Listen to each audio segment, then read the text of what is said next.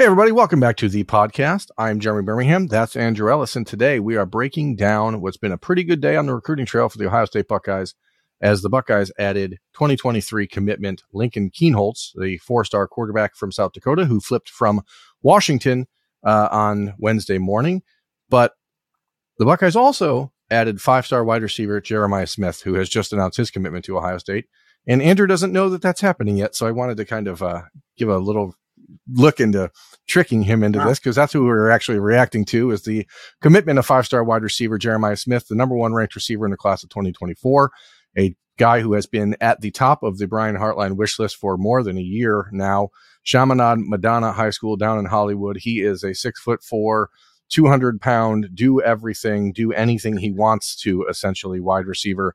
And it's hard to understate how important it is for Ohio State to wrap up this recruitment right now with Jeremiah Smith because him and Dylan Raiola, Andrew, when you have those two sort of serving as the Pied Pipers for the rest of that class of 2024, it does not get bigger than that. Wow, you are uh, quite the trickster today. Um, I usually don't like being tricked, but I'll take this. Uh, that's that's huge. Uh, we've been saying for a while that he's probably the best wide receiver in the country, regardless of class. And um, that's, I mean, that that we can't, you can't say enough about that. I mean, seems like Brian Hartline knows what he's doing, I guess, huh? Yeah, you know, we've talked a little bit in the past on this show and others about how, how Ohio State is somewhat recession proof when it comes to the program in general and how they've been able to withstand the the tides uh, of of college football over the last century.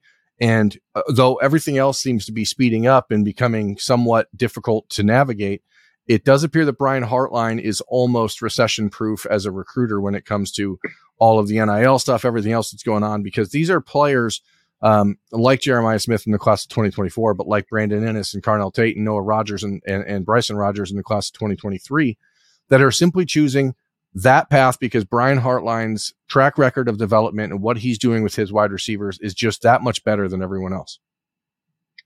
Yeah. I mean, you pretty much said it. It's just it's just, I mean, you just go back through the list of the last few classes and just the names.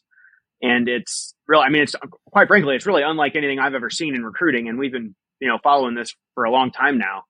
I, I've just never seen anything like what Brian Hartline's doing on the trail. And that's, I really don't even have anything else to say about it. It's just wild.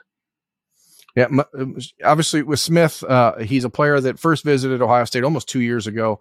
Uh, he, he's just finishing up his, his junior year uh, of high school, and he's a player that really Hartline and Ohio State identified almost back in 2020 as a can't miss type wide receiver. He he is the size and speed combination that he has, plus the NFL uh, bloodlines. His uncle uh, is uh, Geno Smith, the quarterback for the Seattle Seahawks.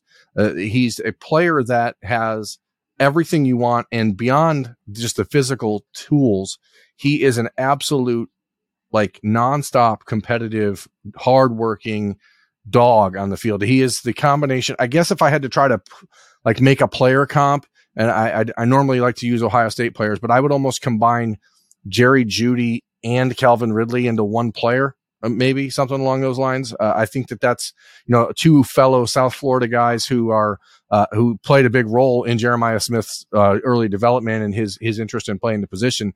Ohio State fell short on Calvin Ridley and Jerry Jeudy. They are not falling short on Jeremiah Smith. And as you mentioned, this is a guy that's been leaning toward Ohio State for much of the last year plus, but there had been a lot of discussion about visiting other schools and seeing, uh, you know, a couple other places, taking official visits in the spring before making an announcement.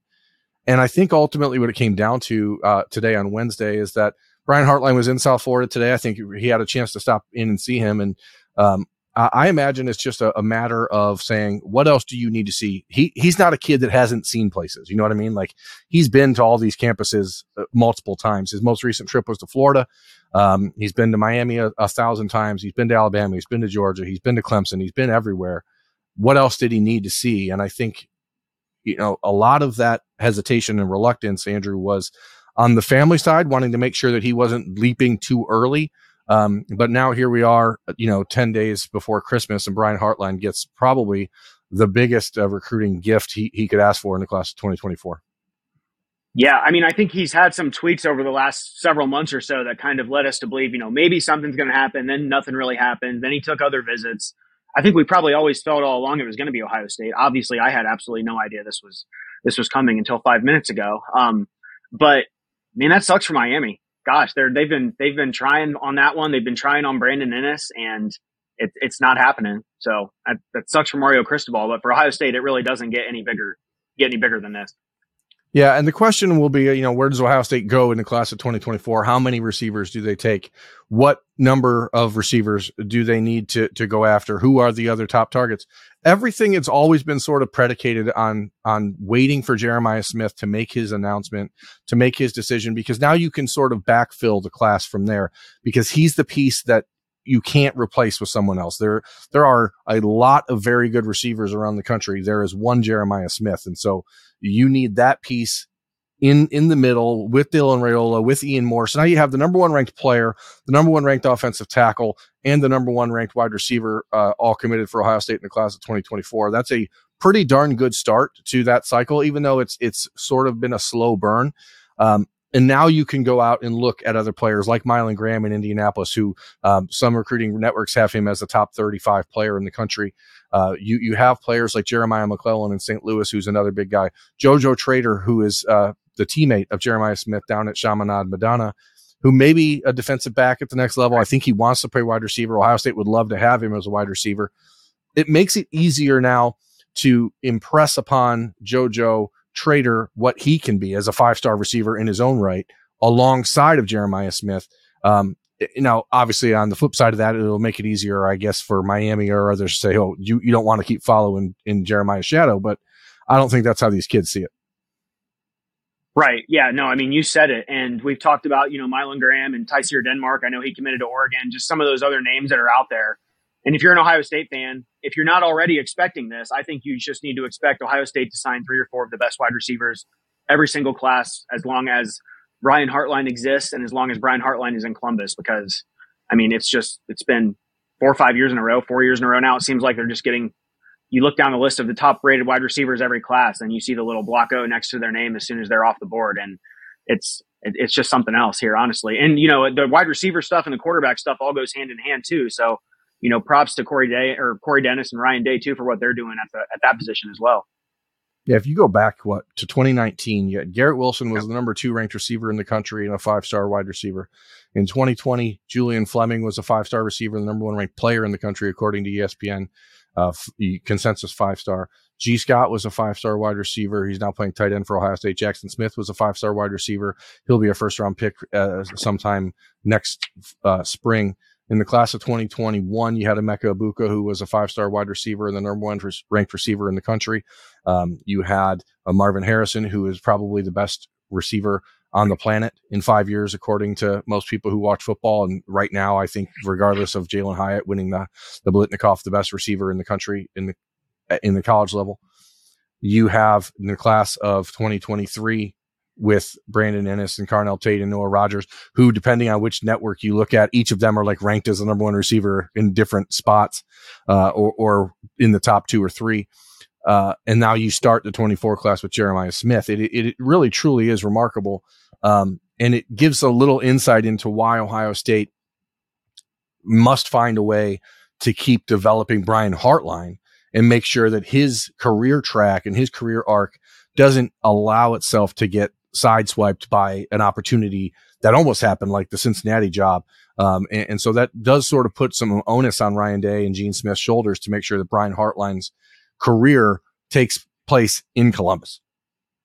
Yeah, and I'm interested to see what exactly his role is going. Obviously, he's going to be working with receivers, but what exactly his title and his role is going to be, you know, coming up next season with the departure of Kevin Wilson and that kind of thing. But in addition to all those names that you mentioned, like he also has a knack for just finding guys early before their ranking just skyrockets. You know, it happened with Jaxon Smith-Njigba, who was God, he might even have been a three star when he committed. I don't remember, but his, you know, he shot up the national rankings after that. Kyion Grayes is another example. So it's you know, he's going and getting these big fish, but he's also finding these other fish that grow into the five star fish. So, I mean, you just, you can't say enough good things about what he's doing in Columbus.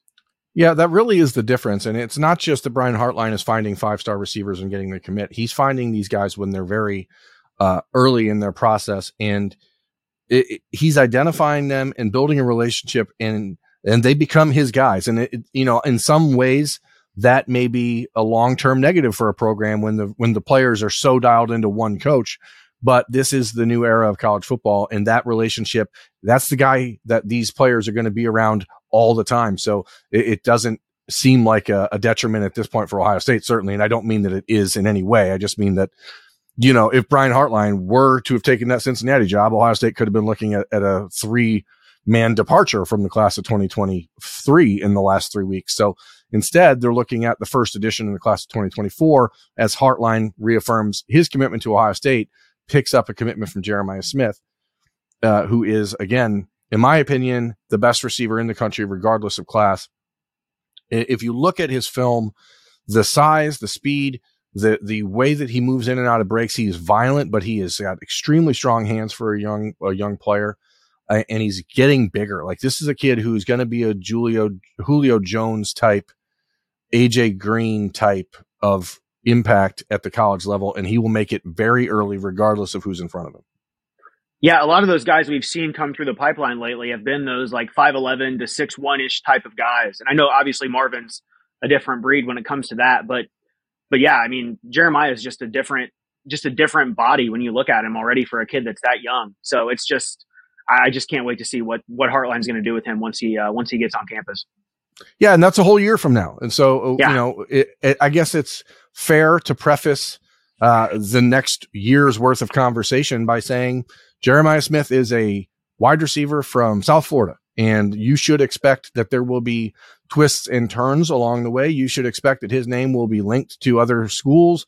You should expect that he will visit other schools. But what you should not expect and what we have not seen from any of these players that have been linked to Brian Hartline over the last few years, despite rumors left and right and center about this guy's going to flip here, this guy's going to flip there, this, this, this player is looking at this school. At the end of the day, until we see someone actually take one of Brian Hartline's receivers away from him, I don't think you should expect that that will happen. That doesn't mean there won't be drama. That doesn't mean there won't be intrigue. It doesn't mean there won't be um, conversation about Jeremiah Smith visiting other schools because again, I, I, assume that will happen and I think everyone else should too. But at the end of the day, he's making this decision now for a reason, and that's to help build the Ohio State 2024 class. Yeah, I think when we see some of the early commitments from the state of Florida, the ones that sort of raise my concern level are the ones that sort of commit to Ohio State almost out of nowhere, like the Shaun Wade. Obviously, that one worked out, but like Bruce Judson, for example. But this is a kid that's been tied to Ohio State and tied to Brian Hartline for forever now. So I'm sure he'll take visits. He'll go on trips with his uh, with his seven on seven team and all that stuff. But I really uh, I don't really have any concerns moving forward on that one. No, and, and Ohio State fans should not either. Uh, I appreciate Andrew taking time to help break down this commitment. It's a big one for Ohio State. Commitment number three in the class of 20. I'm sorry, commitment number four in the class of 2024 with Garrett Stover, who added uh, to the class three, three weeks ago is Jeremiah Smith, the five star wide receiver from Chaminade Madonna High School in Hollywood, Florida. He is a big time, big time prospect heading to Columbus and a player that Dylan Raiola will love throwing the ball to for the next three to four years of his life once they get on campus together. So, um, Andrew, thanks for joining us, everyone. Thanks for watching us on the podcast. Check over at ohiostate.rivals.com for more on the commitment of Jeremiah Smith and join myself and Andrew in the Horseshoe Lounge where we're talking about this commitment, the Lincoln Kienholz commitment, and anything else about Ohio State football recruiting. Thanks for watching.